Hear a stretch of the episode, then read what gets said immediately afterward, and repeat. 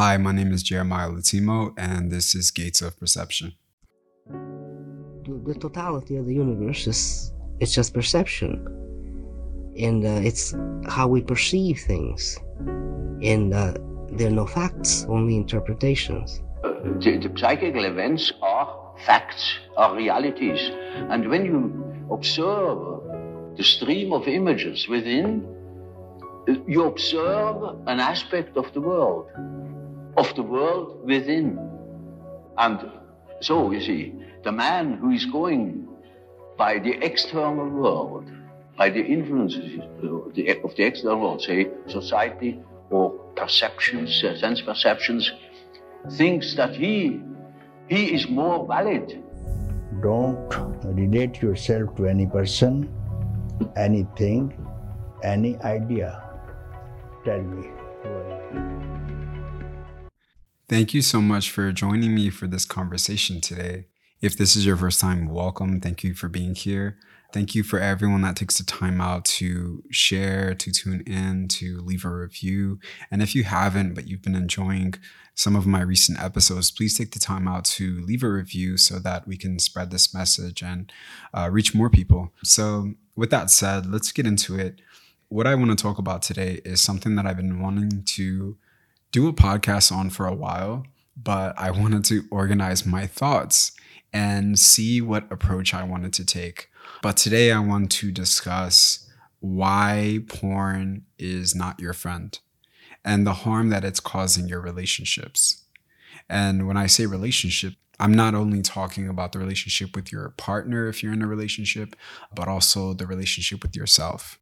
And for anyone that's listening that is a gender non-conforming person or a trans person, thank you so much for tuning in. I'm really happy you're here. I'm really happy you've been listening if this is not your first time tuning in. So in this episode, my message, I'm going to use men and women a lot throughout the conversation, but I want anyone listening that does not conform to that binary to understand that when I'm speaking about men and women, that it can still relate to your experience because what I'm speaking on is something that impacts all of us. But in our relationships as well, there are always, there's always somebody that finds more resonance, that finds themselves more identified with the masculine pole right? And there's somebody that finds themselves more identified, more comfortable with being in the feminine pole, right? And that means that the masculine, the person in the relationship that finds themselves identified as masculine, means that they have a desire, they feel comfortable in a state of penetration, right? And the feminine pole means that they identify and find themselves being more comfortable in a state of receiving penetration. So throughout this conversation, I just want anyone that's listening that does not conform to these binaries to know that when I say men and women, you can still relate to the message and still apply it and integrate it in your relationship, in the context of your relationship. Uh, so I just wanted to state that before I go into it. So, why porn is not your friend? The reason I say it's not your friend is because there's been this culture of accepting and even welcoming porn into relationships, even utilizing it as a way to bring the passion back in a relationship, bring the fire back in a relationship. And the reason I, I'm saying that it's not our friend is because the harm it does outweighs any benefits that we think we're getting out of it, that we think we're getting from experiencing or watching this content or sharing this content with our partners or consuming this content while we're in a relationship or consuming this content in our own alone time. So there's little to no benefit that comes from consuming this kind of content.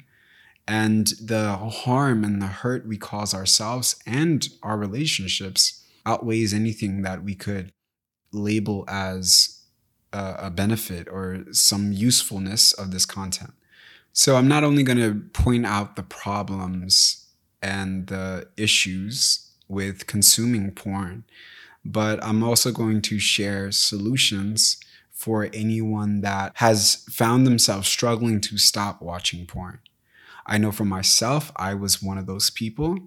And I just want to share tools and uh, ways of going about that that I feel would be really helpful to anyone uh, listening and anyone in a relationship to also share uh, some insights that I feel would be beneficial to anyone that's in relationship and wants to find a way to navigate the current state of their relationship as a result of porn being consumed maybe by one person or both people. And now you want to find out how can I fix this in my relationship? How can I rewrite this in my relationship? How can I approach that differently in my relationship? So there's definitely going to be that there in this conversation as well. So uh, let's get into it so I'm going to share my own personal experience first and then kind of get into a little bit about what I've learned throughout that time. So I was a child that was heavily, heavily sexually restricted.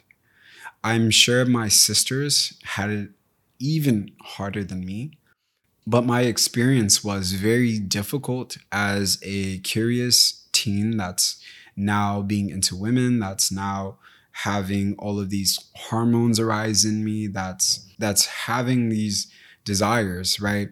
And it was very difficult because my parents were very religious and dogmatic and they were also foreign. So i was raised in america but my parents weren't. So their ways of viewing the world were very different because they came from africa and the ways of relating to the world and the ways of showing up in uh, in relation to family dynamics and work and education and even sex were just so, so, in my opinion, rigid. So I couldn't even have a girlfriend uh, just to share how rigid it was. And until I was like 18 or 19, but I had girlfriends, but I could never share with my parents that I had a girlfriend because the container that they created for me and my siblings was so small, tight, and rigid that we had barely any room to kind of breathe or explore, try to get to know ourselves. But they also didn't provide any tools, education, or share with us anything that would be valuable for us. They only shared things that they felt were valuable, but in terms of protecting us from some danger, protecting us from some kind of influence or some toxic American culture that they were witnessing and kind of like believed was out there and could harm us at any moment and could get us off our paths. So I as a child having these natural desires to know what intimacy is about, to know what it means to engage with a woman and not having any anyone to turn to to kind of help me with that. I had an older brother, but he was just on his own path and he wasn't really supportive he really wasn't there. And when he did share things with me it was he more showed up in a way to where he socialized me how to perceive women how to look at sex and how to interact and relate with women. It was more from a place of socializing me uh, to devalue women to look at them as object and so that also influenced me very early on because he was four years older than me. So the place where he was experiencing all of this was a lot different for me. I was just trying to get my first kiss. So, all of that early on created this excitement to find out what this is all about. But I couldn't find out what it was all about because I would get in trouble like i would literally be punished beat my i was physically abused i was verbally abused. So it's kind of like this inner conflict inside of myself to where i want to be obedient but i also want to give in to these desires that i know are natural. And it was really really hard but what i ended up doing early on was i then through that containment there were parts of me that were just bursting out randomly. I, I remember just being really young and just having like all of these thoughts about being with women at maybe like I think I was like third or, or fourth grade. And it was really hard to not know what to do with those emotions and not know what to do with those desires. And I remember I was so uneducated that I thought me reading the word sex in the dictionary was a form of education and what was also a form of like pornography. I remember thinking that when I was reading the the word sex in the dictionary as I think I was definitely in like fourth grade. I remember thinking like, wow, I'm like consuming some kind of pornography right now. And I remember being ashamed of reading that word 10 times, like reading the definition of it like 10, 15 times, and also being ashamed at the same time. All that led up to a lot of anxiety that I had in my body. I had a lot of stress, um, not just from what was going on inside of my family and what was going on at school, but I just was always so stressed. And I didn't know I had anxiety. But one of the ways that I would, as I got older, I didn't know I was doing this, but one of the ways that I started to cope with this anxiety was through self pleasure, was through masturbation.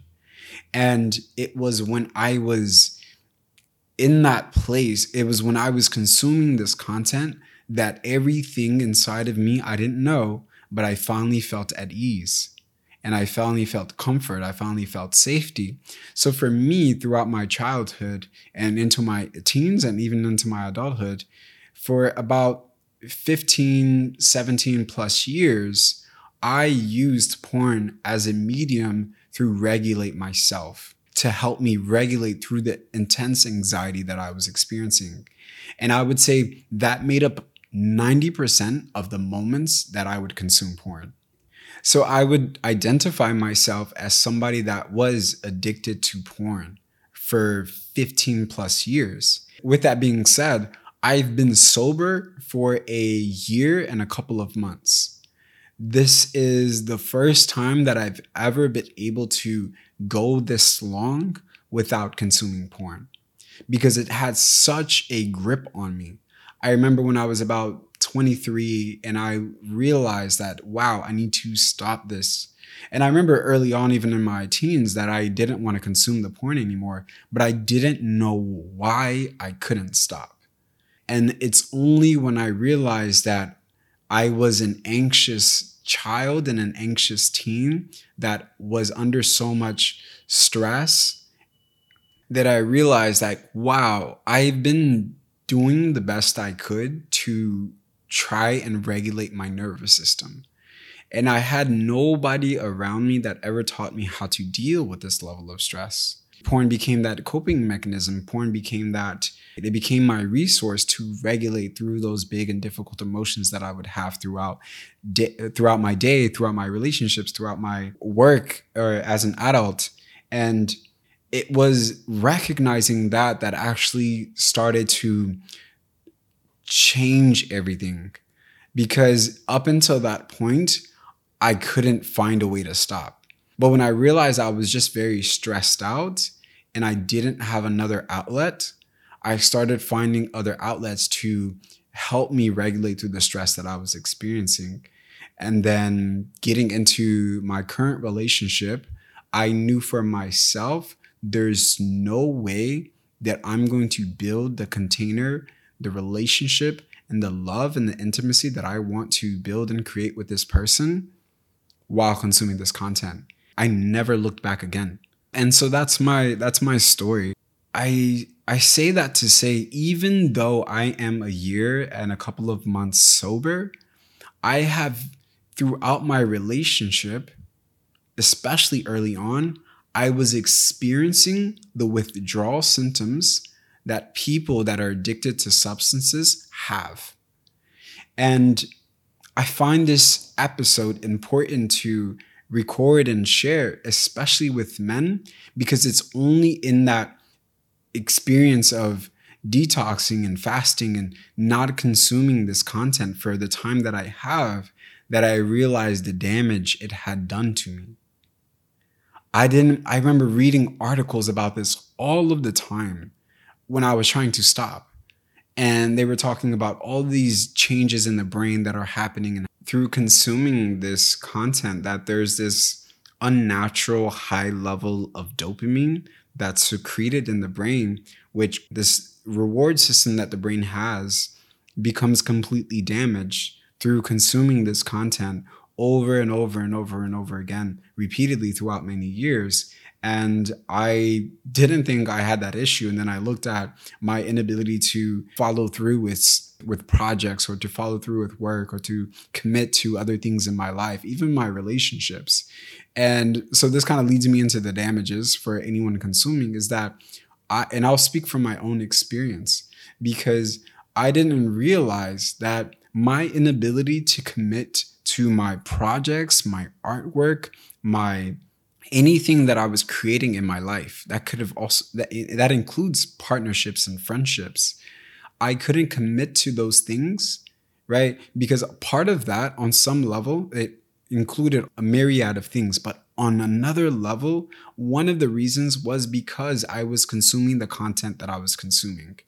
And what I mean that the damage it does to the reward system, and that means that when I consume content like this, I train my brain to think that there is no hard work involved when you're making an effort towards happiness, pleasure, joy, or even regulation, right? There's no hard work in that. So the damage is in the fact that I consume a two minute video, a 10 minute video, right? Under two minutes, right? And I get exactly what I wanted from it within those two minutes. There was nothing difficult for me in that process. I either grabbed my phone or my laptop and then I popped on whatever I wanted to watch, right? I have a thousand categories to choose from. I have 10,000 women to look at. I have a million scenes to view between that meet my need at that time, right? And then, even worse, I have the ability to move forward at whenever I want or to move backward whenever I want. But I also can pause at any moment that I want. And I also can turn it off at any moment that I want, right? So I get to have this level of control in these moments when I'm consuming this content. But this is damaging because then I then start to believe believe this is how things work in the world, right? So when the world doesn't work the way porn works, and I don't have that level of control to rewind a moment that I regret or to fast forward through a challenge or a hardship or a difficult conversation in my relationship, right? Or a difficult three months in my relationship with my partner. I can't fast forward through that. I have to sit in that discomfort. I have to sit and find a way to move through this with the person that I'm with, right? Or a project. I have to sit in the discomfort of not having clarity on what I want to create how to finish this project or even how to begin this project, right? But when I don't recognize that this is the damage that this content has done to my brain, right? I then developed this inability to commit to my own life. So I believe that the world is in the palm of my hands because everything that I want to consume and receive pleasure, joy, bliss, all of that, everything that I want to consume is in the palm of my hands and it's completely within my control. But life does not work like that. So this was one of the biggest things that I realized was one of my challenges that came up immediately throughout my period of being sober and in my relationship is that when we reached tough patches, when we reached moments where we didn't see eye to eye for two days, or we had a disagreement, I was like, whoa, how the hell do I get out of here? And that is my own trauma. That is my own flight response. I'm not saying that's everyone's, and that's my own avoidant attachment style as well. But what I'm saying is that on some level, right, outside of my trauma, porn also influenced me to start believing that I don't have to work for things in my life so let's now go into relationships and how that impacts us because when we consume porn, right? I'm watching whatever content I'm consuming, I also start to internalize a belief around sex. Because like myself, I'm pretty sure there are other men and women that did not have systems of education. And also parents that were systems of education to rightfully uh, initiate and also and inform us about this experience, what we can expect from it, how to best prepare, and some of the things that we can even look forward to when it comes to intimacy, like being intimate with another human being when you love them dearly and you care about them. There are very there's a small population of humans that can say they had that system of education in school or even with even between their own parents. And I am one of those people, but what happens when that is not in our environments as children, as teens that are growing up and are developing these desires is that we then, if we consume these content, we have access to this content, we then use porn as a system of education. And the problem with that, when we still use that system of education, quote unquote, and we don't see it as a form of entertainment, right? And we still consume that content in adulthood and in our relationships. The damages that take place in our relationship is that we first need to understand that well, when I'm watching two people engage with each other on a porn scene that are porn stars, I don't realize that these people are actors. They're not really in love they don't really care about each other and they're faking it. So the man is enjoying it on some level, but the woman is pretending to be turned on. That is the actual irrefutable fact about porn scenes is that the woman is pretending that the women involved in porn scenes, the porn stars there are pretending to be turned on, to be aroused, to be in love, to be excited about the man that they're with. They are pretending. So, for the men listening, the harm that this is causing you when you continuously consume this content, especially in your relationships, is that you probably have lost the ability to sense genuine and real pleasure. When a woman is in in a deep state of pleasure, enjoyment, and fulfillment in that space, in that container with you, you consuming this content over time, you've lost that ability to detect that.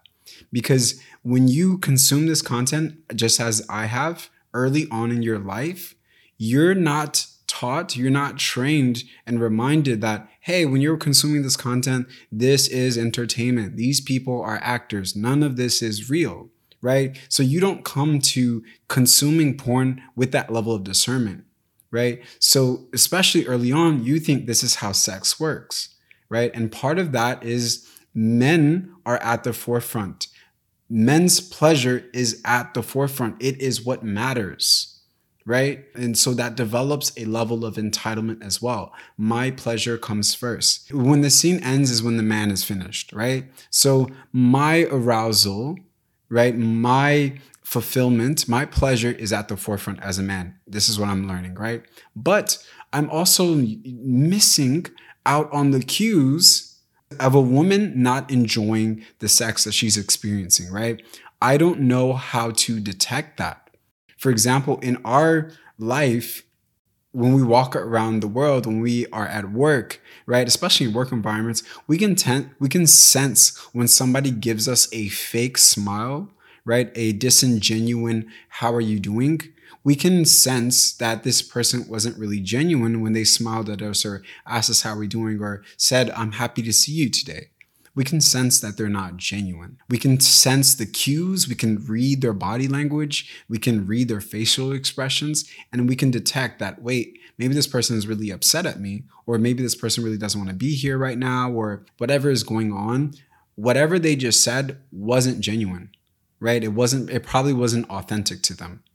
But when I consume porn, I lose the ability to detect this. My partner I lose the ability to detect when she's in pain, when she's not enjoying it, when she's performing, when she's putting on a show for me. Right? So that doesn't mean she's actually in pleasure. If she's putting on a show for me, it doesn't necessarily mean she's enjoying it. And 80% of women fake orgasms. That means 80% of men can't tell that a woman just faked an orgasm right? So, why do 80% of women fake orgasms? Well, one is that men can't tell that they're faking the orgasm to kind of look at them and say, "Baby, you know you don't have to do that. This is a safe space for you, and let's let's be vulnerable here. Let's share an intimate experience, and you, we don't we don't have to do that for each other. I love you just as you are. Let's come and let's be authentic, right?"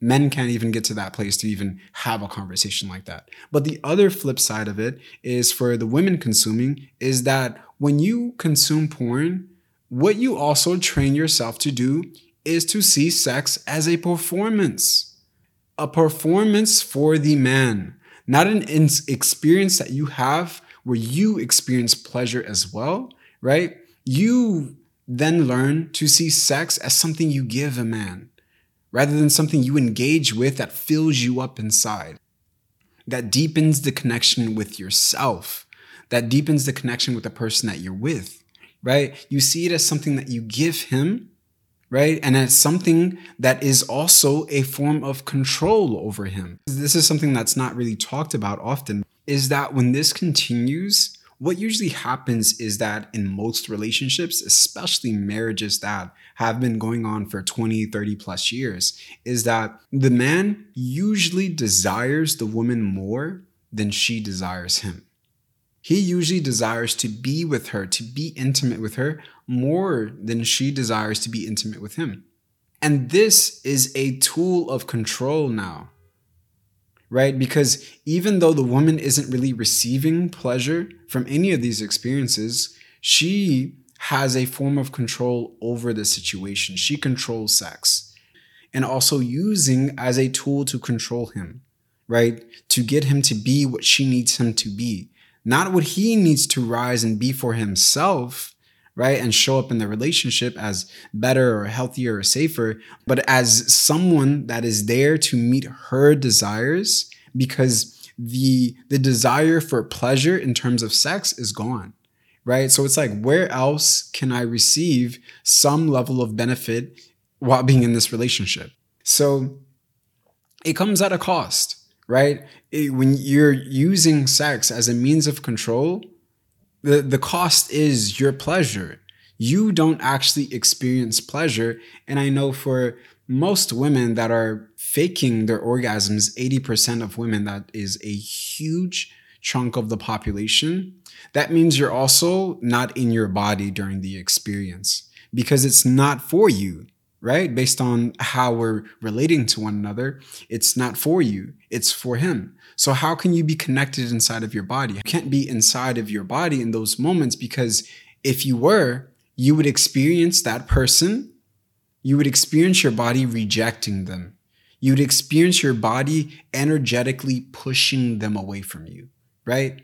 And instead of doing that, there's the performance, and the performance only creates fantasies and it brings you into your mind right and so when when we're in when we're in our minds we're no longer feeling this is one of the biggest issues with consuming porn is that we no longer know how to feel right we're no longer sensitized to touch we're no longer sensitized to a kiss on the neck. We're no longer sensitized to being intimate with one another. We don't know what that sensation truly feels like at its depths. Because when we consume this content, we create fantasies. We enter into the realm of fantasy.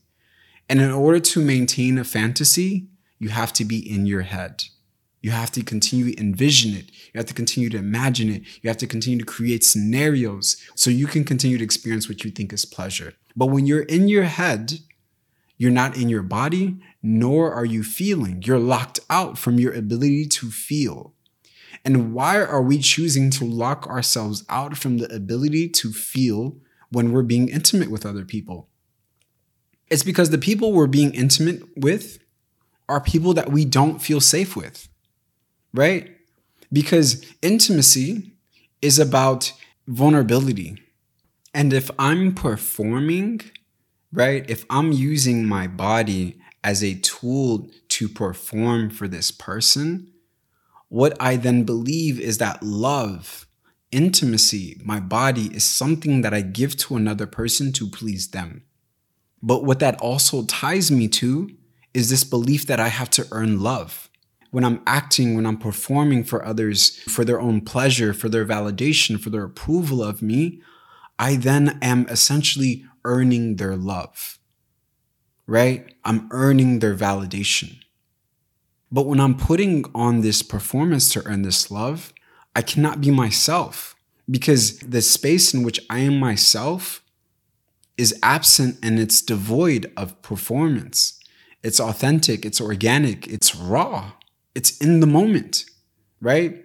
So, the intimacy that we all desire as humans is only created through feeling so safe with another human being that you no longer need to perform, right? That love stops being a performance to please the other person, right? But it becomes more of a gateway for us to remember our inherent freedom. And that freedom means the freedom to be myself, the freedom to say, This is my hair. This is how it grows on my body. These are my birthmarks. These are my stretch marks. This is my weight. This is my height. These are my eyes. This is my scent. Embrace me. Or don't. But this is who I am. And it's only in those moments of deep vulnerability can we actually experience a level of intimacy that we want to share and we all desire to create in those intimate moments with another human being. But this is only possible when we no longer fear the possibility of being rejected by the other person, the possibility of them abandoning us when we're saying, This is who I am, this is my body, right? This is how I'm showing up in this space, this is where I'm at, right? Not going into the performance of who do I need to be for this person to love me? Who do I need to be for this person to be intimate with me? Who do I need to be this person to uh, be intimate with me again? Right? So, porn really has taught us that female pleasure right, is just another thing that women do for the benefit of men. And men also internalize this messaging. And they also believe that female pleasure is just another thing women do to benefit them, right? So, what happens when I believe and I've internalized this messaging? I come to the bedroom with this level of entitlement. This is why women experience the lack of foreplay, right? The lack of men taking the time to get to know their bodies, to be with their bodies, right? To experience them on an intimate level before penetrating. Where that's centered in is this belief that sex is something women give to men, and sex is something men receive from women, right? Not a co creative experience that we both engage in from a deep space of vulnerability.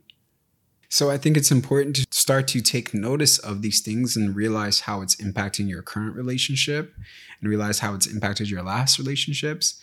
But I also want to share about how, you know, when we consume this content and we don't realize that the women are pretending, is that we are also desensitized to women being in pain.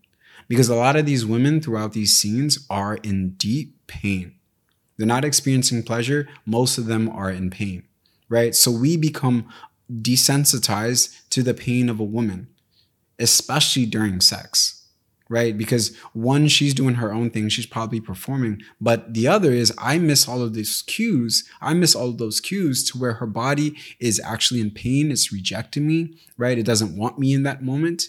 It's saying no, it's giving me a full no, and I'm missing all of those cues. And part of that has to do with the fact that porn is a way that we eroticize abuse. Because a lot of the porn that people consume, right, is more of the violent stuff. The, the, the popular stuff, the mainstream stuff, is the stuff that is inherently and uh, obviously violent and abusive, right? So we learn to eroticize abuse. And when we're eroticizing abuse, we need to realize that we're also eroticizing the pain of women because porn is a porn is there to fulfill men's desires right? Men are at the forefront of how porn is curated. It, it caters to men's needs and desires right? And this is a big reason why we always see these people that are hairless, literally hairless, completely shaved off, and interacting with one another in this way, having sex. But that's not real, but it's for the male gaze, right? Because as men, we have a discomfort with a woman's the way her body naturally expresses itself and one of those is through hair. For majority of men that's an issue. I'm not saying this is all men but for majority of men that's an issue when a woman starts to grow hair on her body. That's why this is such a rebellion for women to grow their armpit hair right? To allow themselves to have hair on their arms allow themselves to not shave their legs because once they stop attaching right their expression of their femininity to the male gaze, they find more freedom in expressing these things. But what I'm saying is that even to the to the point of how hairless, how shaved the people that we're watching have sex with each other is also there to meet the man's desires. Because women aren't uncomfortable in their hair. They love it. They understand that's a natural part of their body. So, as men, we really don't know how to experience a woman in her vulnerability, or even how to welcome and create a space that encourages that. Because on another level, we're consuming this content that actually goes against the container that we would desire to create for our women. So, part of the process of creating those containers is by first unlearning everything that we've learned from watching porn consistently throughout our lives but that requires us to start to attune ourselves to the pain of women, right? To our partner's authentic desires. And when I say authentic desires, it's that when she really wants to have sex, tuning into her no, her full body no, but being able to create the space to where she has the freedom to express that no to express what she really feels, to communicate what's in her heart, to communicate that she doesn't like something that you do, that she doesn't like when you say this to her, that she doesn't like how it feels when this happens. She first needs to have the container created for her to also feel that that's safe to do right? And then whether she chooses to after the container is created is her own responsibility. But it's important to see that for majority of the reason that women don't communicate this outside of their own guilt and shame and uh, regret that they need to work through and difficult emotions that they need to process through another reason that they may not communicate this to you or their partner or whoever it may be is that men are fragile. Like our egos are very fragile well, the reason that they're fragile is because we have a very difficult time processing what we believe to be rejection, right? So, a woman communicating to us that she doesn't like our performance, right?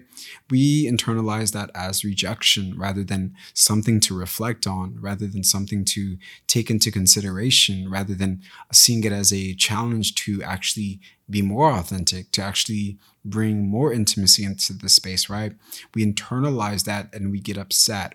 We feel rejected, we get upset, we don't want to engage anymore, right? We we do everything else but what I mentioned earlier. Accept the experience, welcome it, uh, and use it as a tool of reflection, right? But that creates when we have that, a woman knows when we have that inability to process through that level of criticism or feedback, right? She knows that. And what happens is she's blocked from speaking her undiluted truth to us, sharing that with us and saying, hey, this is how I really felt about that experience, right? And when we don't create containers for that, we believe that we're pleasuring our partners, that we're both here having a good time. I remember reading this tweet once, it was hilarious, but it was like, you know, I wish that at the end of sex, that a woman's vagina went womp womp womp womp after a man failed to please her, after a man failed to really pleasure her. And so that more men could know how shitty they were in bed. And I laughed my ass off. And I thought it was hilarious, but reflecting on it now, I think it's uh, that would be great because there are so many women in the world, there's so the large majority of women that have not experienced pleasure in, in their intimate life. And it's because men can't attune themselves, as men, we can't attune ourselves to the needs of our partners and then develop the capacities to be able to meet those needs, right? And that's the openness, that's the listening, that's the okay, I'm going to take that and reflect on it. Okay, how can I bring more vulnerability to the space? How can I, you know, create a safer container for you? We can't even begin to get to that place. We're completely desensitized to the feeling of somebody not truly enjoying being with us because we're not feeling what's happening in the experience. So, for the men that have been listening and have been working through this and want to stop or found value in this and even want to take steps to that, I think it's important to start to see how this has been influencing you, has shaped all of the things that you would define as challenges in your intimate life, but also in your own personal life. Identify those things, make a list of them. And start to recognize like when did this begin for you? Because for some men it's more about societal conditioning that they then start to consume porn right? Because they're socialized to consume porn. There's porn culture that kind of promotes and encourages and validates the consumption of porn. But then there's people like myself there's individuals like myself that this addiction I'm not saying everyone listening has an addiction to porn. I'm saying that for me, I identified it as an addiction because I literally could not stop. So I'm saying that for the people that have consumed this from a place of coping with the trauma and the abuse that they experience, right? Being able to identify and track what is that trauma, what is that abuse, and even tracking the the, the desire and, and even tracking in the moments the desire to go to this content. What are you feeling inside of your body before you do that right? And how do you feel afterwards? Because more often than not especially for myself that's how i knew it was something that i wanted to stop doing was that every time at the end of a video right after my self pleasure i wouldn't feel good inside of my body so that always told me that this is something that I need to find a way to stop, right? Because if it was something that I enjoyed, I would feel great afterwards. Like, for example, after a workout, right? My first initial moments up until that workout are I'm dreading it. I'm super exhausted. I'm not excited about the workout. I'm like, oh, I have so many other things I could be doing. But once I make it out of that workout, at the end of that workout, I feel amazing. I'm like, wow, I'm really glad I did that workout. I'm looking in the mirror. I'm like, I feel amazing. I'm, my, my summer body is coming in, whatever it is. I feel this level of confidence. I feel this level of excitement, right, for the day, right? And this is something I dreaded before I began. So the action, the activity that I'm being involved in, the moment that activity ceases, the moment it ends, right? What I feel immediately in my body tells me whether that's something that's useful for me to continue, whether that's something that's not going to be productive for the life that I want to create for myself, right? So track how do you feel leading up to it and how do you feel after? Because that will let you know a lot about what you may think. You may even convince yourself uh, that this is something that you enjoy but track for yourself. How do you feel after? Remain in those three, four, five minutes, right? And ask yourself, t- listen to your body, retune yourself, resensitize yourself to sensations, to feeling, and feel how you feel inside of your body. If you detect anything other than enjoyment, excitement, fulfillment, right? You already know for yourself everything you need to know from that feeling right there. So the question becomes because for every addiction, for every uh, substance that's being heavily abused, there is always an element of avoidance and substitution, right? So on some level, I'm avoiding something. What is that thing I'm avoiding? Ask yourself that. And then on another level is what am I using this to substitute for? Like, what is this a substitution for? When I consume this content, what am I using it to substitute? And for the women listening that have partners that are consuming porn, if you know for yourself your partner is somebody that will not listen to you, will not receive your advice, will not receive your insight, will not think about changing himself when it comes to this, this is something that you either need to just accept or move on from. Because if you want him to change this, you want him to stop doing this because now you can see how it's affecting you, or you've already known how it's affecting you and you want him to change it. But you know for yourself, he's not a man that's on the healing path. He's not really doing the inner work, right? He's not interested in changing himself at such a deep level at the core of who he is. You either just have to accept him, and that's your own story. That's the love story that you choose to create. Or you move on and find another one, create one that resonates that is authentic to you. But if you have a man that you know is on the healing path, that's working on himself, right? Share this episode with him. Talk to him about these things. Find a way to create space for you guys to to talk about how you feel in your intimate spaces, to tell him how you want him to show up, and tell him all the ways you feel that porn could be blocking him from sharing that experience with you. Because, because again it's about recognizing for yourself sex isn't something that you're giving your partner. It's a shared experience. You're there too. That means your your pleasure also needs to be just as important so it's it's like what life do you want to live? And most of us can look at our at our families. We can look at marriages that we've read about. Like a lot of these people especially even women, the moment they get married, the moment they turn 40, the moment they turn a certain age, they completely go celibate in their marriages. They completely go celibate in their relationships because they have not been fulfilled in that arena of their relationship, right? It's always been something to give the other person, it's always been something to give their partners, right? So rewriting that and making it an experience that is also about you so, a lot of this, when we're confronted with all of the ways that we've been living unconsciously, can bring up a lot of shame, can bring up a lot of guilt, and can bring up a lot of regret, especially when it comes to consuming porn. I say that to say that it's important for us to recognize that we are a part of a large majority, and I mean large majority of humans that do not know how to relate to one another when it comes to intimacy. Like 90% of the world does not know how to engage with each other in a way that's safe, in a way that's healing, right? In a way that in a way that encourages vulnerability.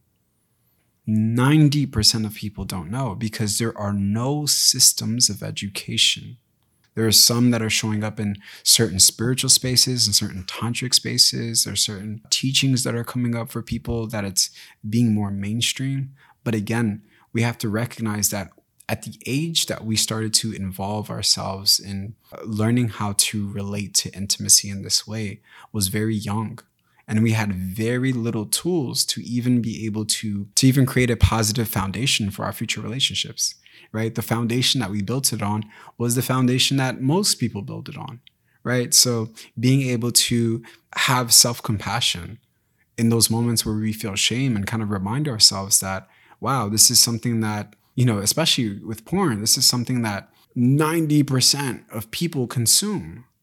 So it's understanding that the reason that for most people it's also hard to stop, it's also hard to let go, is because it's a it's a substance that everyone uses. It's a substance that is readily available at the touch of a like at the type of a word, at the palm of your hands. There is no other substance or drug like that in the world. Right? Because when you think about cocaine, when you think about heroin, when you think about weed, when you think about any or even alcohol, when you think about all of these things, they they're not as easily accessible as porn is, right? Because in order to have alcohol, I then have to be at a certain age. And if I'm not at that certain age, I then have to have connections and relationships to where I can access that alcohol, right? When it comes to all of these other drugs, right? So when you have porn, that's something that this is not an accurate estimate, but I wouldn't be surprised if 90% of the population has and continues to consume porn on some level because the industry is booming, right? So that means people are watching these videos. Somebody is watching them, and a lot of people, based on the views, based on the different, the, the millions of websites, based on the millions of categories, based on the millions of porn stars, there are a lot of people that are consuming this content. So that's what I mean. It's that it's a drug that everyone has access to, right? So that makes it that much harder to stop. That makes it that much harder to say, oh, let me put this down. It's not like cocaine where everyone's looking around you and like, yo, like you're doing cocaine, bro. Like, man, like, fuck is going on? Are you okay? You know, it's like porn. It's like, oh, bro, that's bro, it's porn. Bro, I watch porn. Like, what do you mean? My, me and my partner watch porn all the time. So it's difficult because the moment you, the moment you wake up to the reality and the harm that it's causing you, you'll be met by a lot of people that don't see it the same way that you do.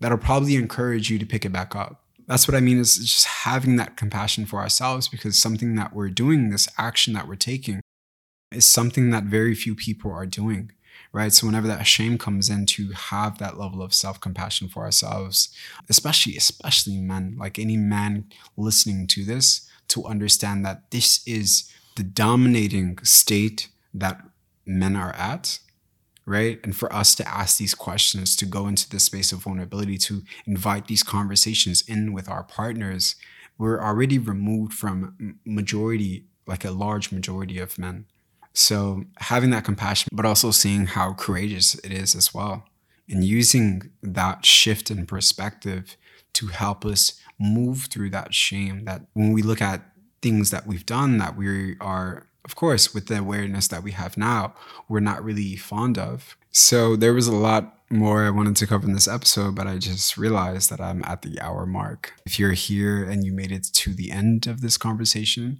thank you so much for being here. Thank you so much for tuning in. And if you enjoyed this episode, feel free to share it with anyone that you know would find value from this. And if you've been enjoying my recent episodes, please feel free to leave a review. And thank you so much for, again, your support. It really means a lot to me. And I'll see you guys on the next one. Peace.